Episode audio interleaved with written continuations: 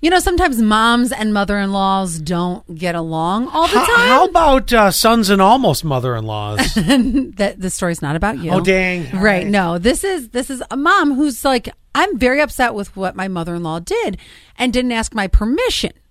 Now, you're probably already thinking something with like childcare, giving them food. took him to get a haircut, or her took the little girl to get her first haircut, and the mother's like, exactly. We all we all are like "Duh, duh, duh, duh, duh, duh, duh, duh." No, the mother-in-law got a tattoo with all of the grandkids' names and mom's tick. She's like, "I didn't tell you you could put my kids' names on your body." Um, this nay. one's a bit of an overstep from the mom. The mother in law did nothing wrong on this. A, it's the mother in law's body.